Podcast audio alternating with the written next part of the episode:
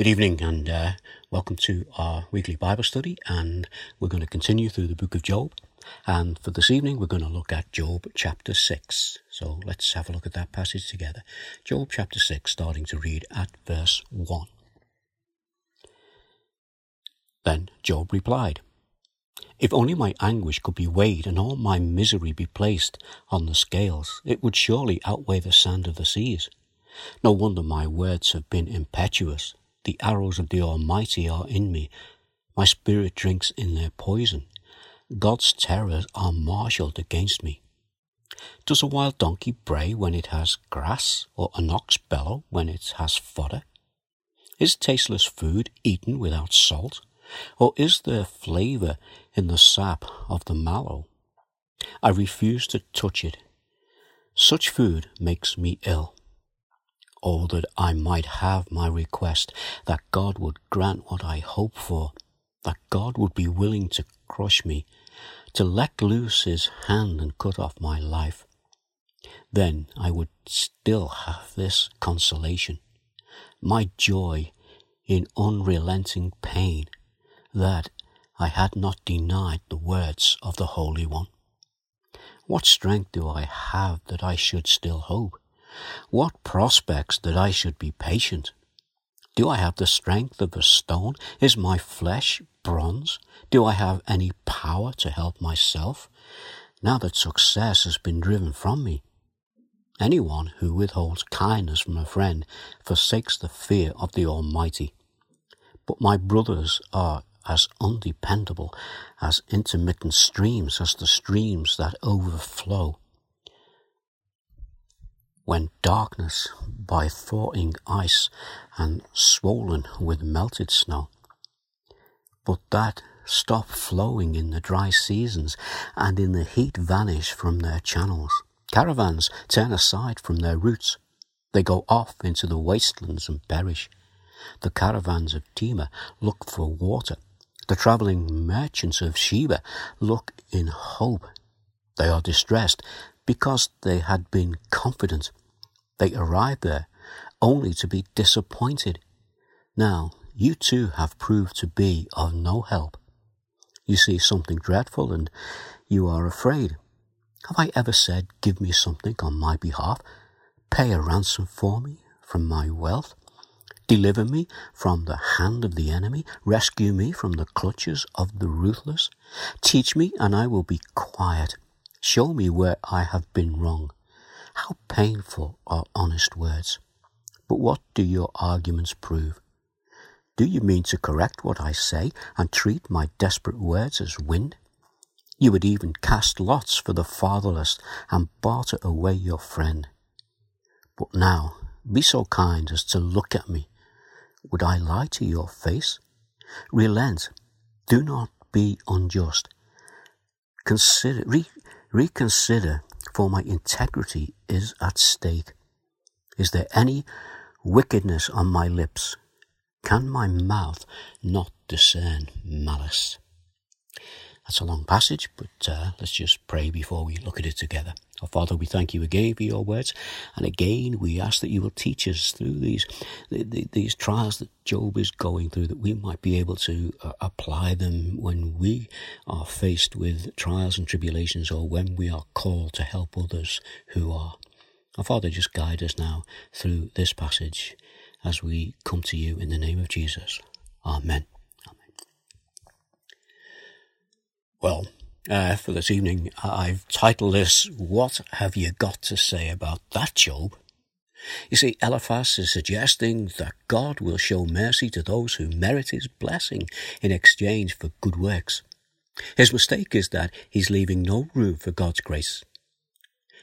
We do not merit his blessing. We do not earn his blessing. Faithfulness is true recognition of who God is and our blessings come to us when we accept from Him what we do not deserve. That is His acceptance of us by His grace. We are saved. But that doesn't mean that we'll have an easy life. Certainly not while we're here on this world. If we examine Eliphaz's words in the light of Scripture, We will see that there is truth in them, but he presents only one side of the truth. If you say that every coin has a head, that is true, but you must also say that every coin has a tail. Eliphaz's statements are true, but it doesn't mean that when your life is right with God, that He will always give you a pain free existence. The truth is that He can, and at times He does, but not always. We've already seen this here. The Lord can give and the Lord take away. Both cases. The Lord is to be praised. Praised when He gives and also praised when He takes away. If Eliphaz's assumptions are right, then faithful Christians would never suffer. And if they did suffer, it would only be because of their unfaithfulness to God. Remember what Eliphaz said to Job. This is what he said Consider now who, being innocent, has ever perished where were the upright ever destroyed? In other words, he's saying men who are innocent and upright in the eyes of God will always live a carefree, joyful life, and they will live to a ripe old age. Eliphaz's suggestion seems to imply that Christians who live godly lives only ever suffer in this world when they offend God. Let's just stop for a moment and consider that. Because most religions are based on this assumption. You please the gods and they will bless you. Upset the gods and you will be punished. Your posterity is the result of pleasing the gods, and your hardships are there because you have in some way upset them. This is the basis of most world religions. Now, the lesson from the book of Job, or one of the lessons, is to confirm that Christianity, unlike other religions, is not based on a God who rewards people for their goodness that they show towards Him. On the contrary, it is about people who are not fit to be in the presence of God, but who are being accepted by Him not for what they have done for him, but for what he has done for them. The truth is that Christians do suffer, and sometimes it is because of their faithfulness to God. You know, we have examples of this. We have examples all the way through Scripture, both in the Old and the New Testament. Let's just consider one or two for a moment. Joseph suffered. David suffered. The greatest person ever to suffer was Jesus. God's own Son suffered. The disciples and the Apostle Paul suffered. We have here in, in our country, um, in our church history, people like Latimer, Ridley, Cranmer, and others, others throughout the world who suffered. And in our own day, we can think of um, the book Through Gates of Splendor, the account of the five young men, Jim Elliot, Pete Fleming, Ed McCully, Nat Saint, and Roger Youderian, who died in their attempts to take the gospel to the Auca tribe in eastern Ecuador. Many would say at that time, how could God allow these faithful men to suffer and to die? And you know, there are still many who today are suffering and dying because of the gospel. And for those who will refuse to recant their faith in the Lord Jesus Christ. You know, the result of all this is that you and I can be here this evening learning about why Job and these other people suffered. Why did they suffer? Well, one of the things was because, like Job, they knew that naked they came from their mother's womb, and naked they shall depart. The Lord gave, and the Lord has taken away. And may the name of the Lord be praised. And the name of the Lord has been praised through all those who have gone before us and suffered in the way that we've just mentioned. But how do we as believers cope with our day to day situations that bring about pain and suffering? We as believers are not immune from illness, disease, financial hardships, broken relationships, and, and at the moment we are all feeling the weight that COVID 19 is having on our lives, the lives of everybody, including faithful, God fearing Christians. So here's a question How are we to cope? How do we cope? Well, let's go and listen to Paul because Paul recognized this problem. He lived this problem and he knew the solution to it. And he speaks from experience. And this is what he has to say to the believers in Corinth. This is in 2 Corinthians 4, verse 8. And he said, We are hard pressed on every side, but not crushed, perplexed, but not in despair. You see, we like them in Corinth feel the weight, the, the daily pressures pressing down on us. So, how can these few words from Paul encourage us? Well, first of all, he tells us that, you know, it's possible that at the moment you're in a bad place. And that's to be expected. That's not unusual. He's saying while you're in that place, you might feel perplexed. And it's right to do so. That is baffled, puzzled. As we, like Job, ask the question, why me? But in that little reference from Paul, we have that word but. And this is what he says. He's acknowledged that we are and can be in this situation of suffering and not knowing why. He says, but as believers, that's great, isn't it? And then he goes on, but as believers, we will not be crushed or driven to despair. You see, despair is a state of hopelessness, and we are not without hope. I want to give you a little quote here from R.C. Sproul from his book. It's called Surprised by Suffering. It's a good book, actually, and this is what he says. He says this To suffer without Christ is to risk being totally and completely crushed. I've often wondered how people cope with the trials of life without the strength found in Him. That is the strength found in Jesus.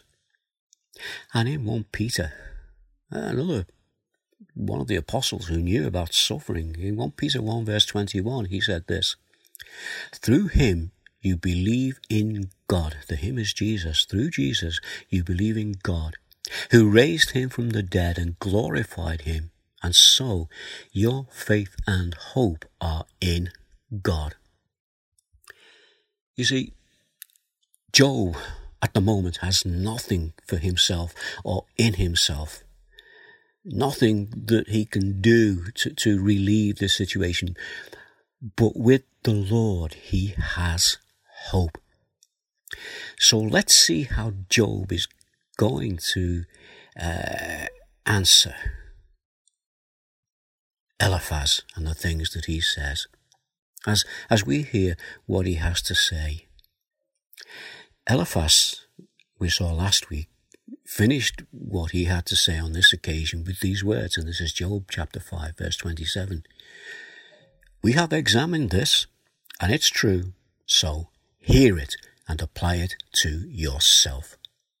See, the, trying to tell Job what to do when they don't really understand the situation. So, what does Job have to say to this? Well, Job 6, verse 1 through to 7, we're going to see that. Then Job replied, If only my anguish could be weighed and all my misery be placed on the scales, it would surely outweigh the sand of the seas. No wonder my words have been impetuous. What's happening here? Job is saying, Look, you can see that I'm being crushed.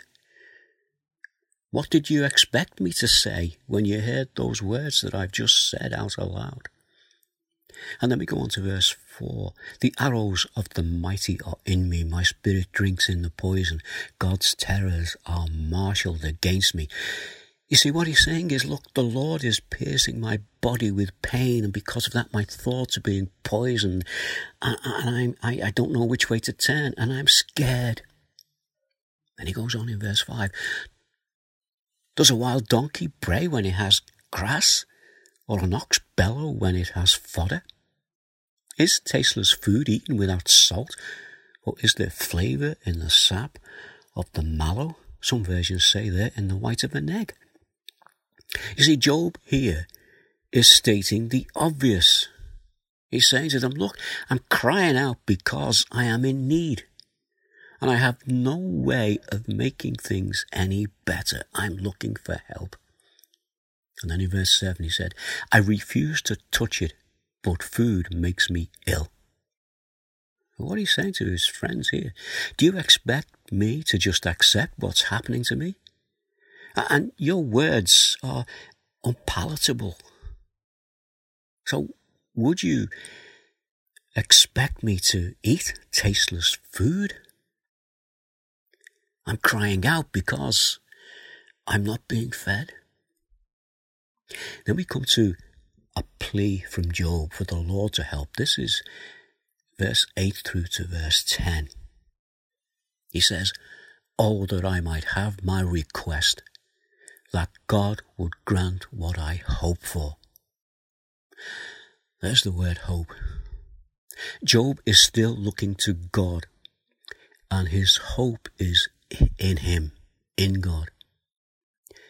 But what is it that Job is asking for? Verse 9 tells us that God would be willing to crush me, to let loose his hand and cut off my life. Job here has no thought of taking his own life. But Job is hard pressed. But he knows that his life is in God's hands. And his request is to God. And the request is that God would crush the life out of him. And the words there, that God would be willing, they speak volumes.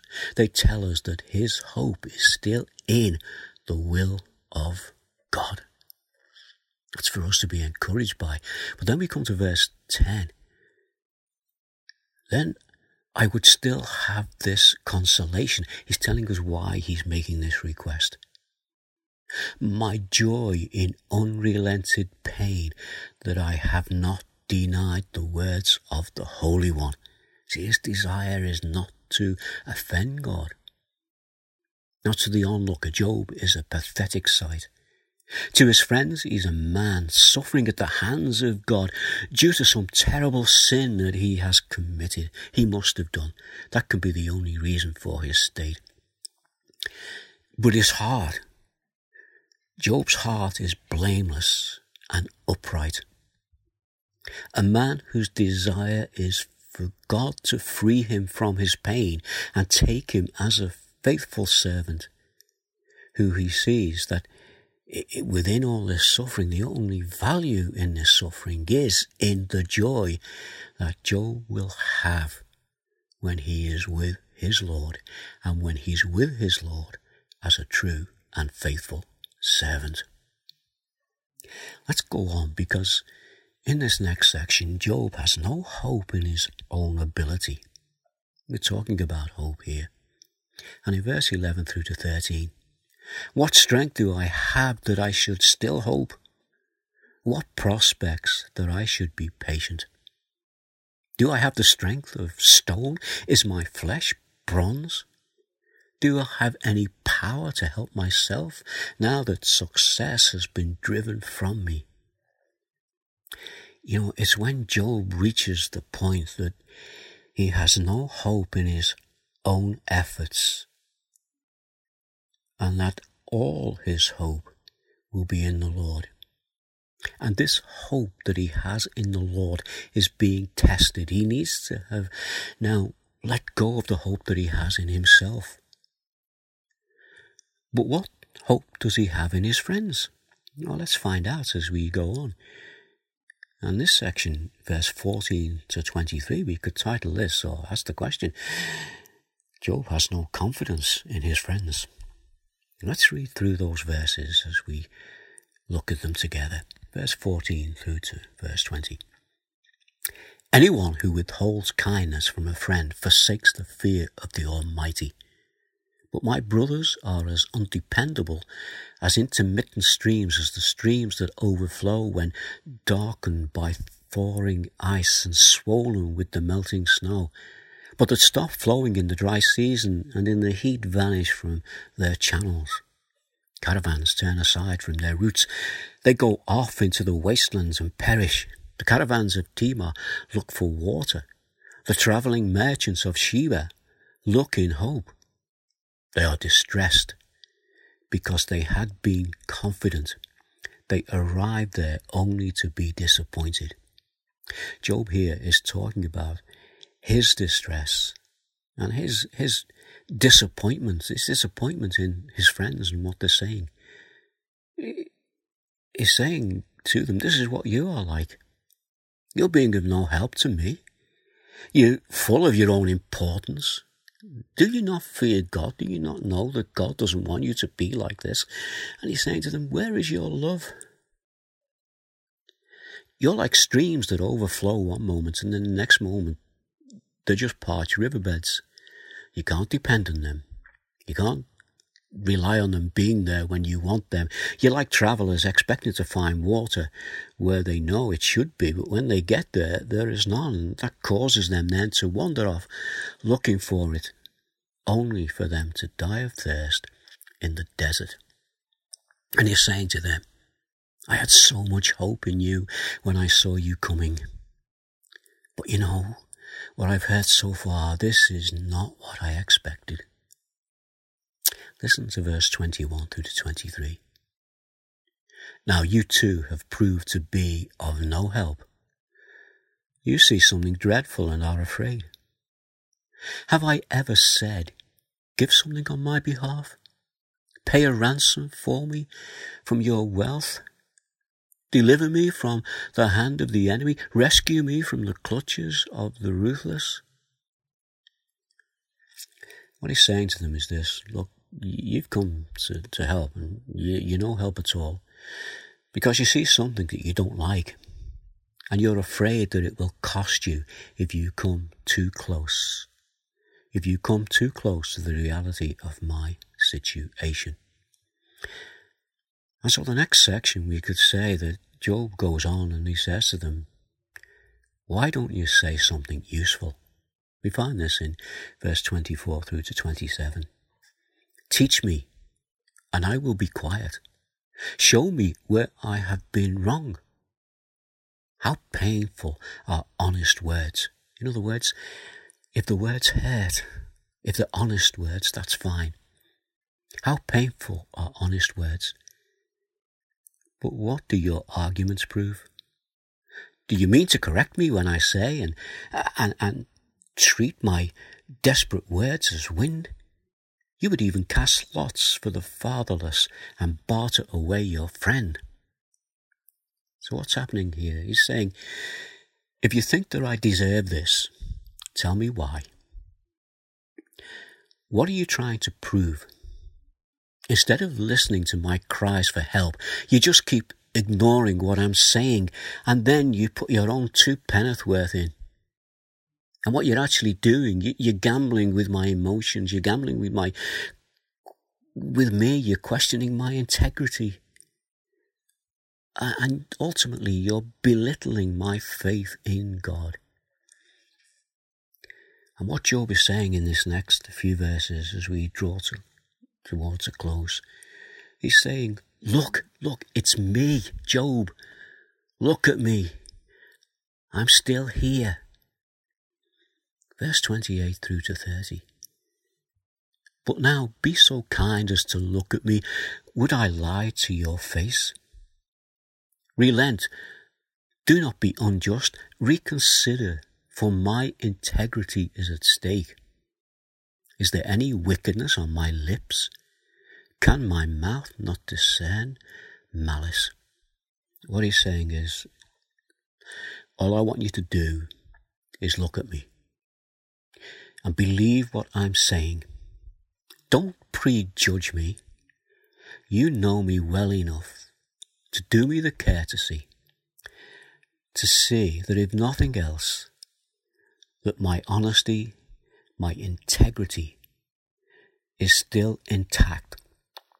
So let this influence how you speak to me. Well, our time is gone for this evening and it is a long passage, but I want to leave us with two questions to finish. The first one is this. As they looked at Job, what did his friends see? Was it broken man who's lost everything, who's suffering under the hand of God, apparently without a hope? And because of this, can this man Job, our friend, be a true believer? Second question. What do people see as they look at Jesus as he suffered and hung on the cross? Let's just take a verse from Matthew 27, a few verses from there. They came to a place called Golgotha, which means the place of the skull.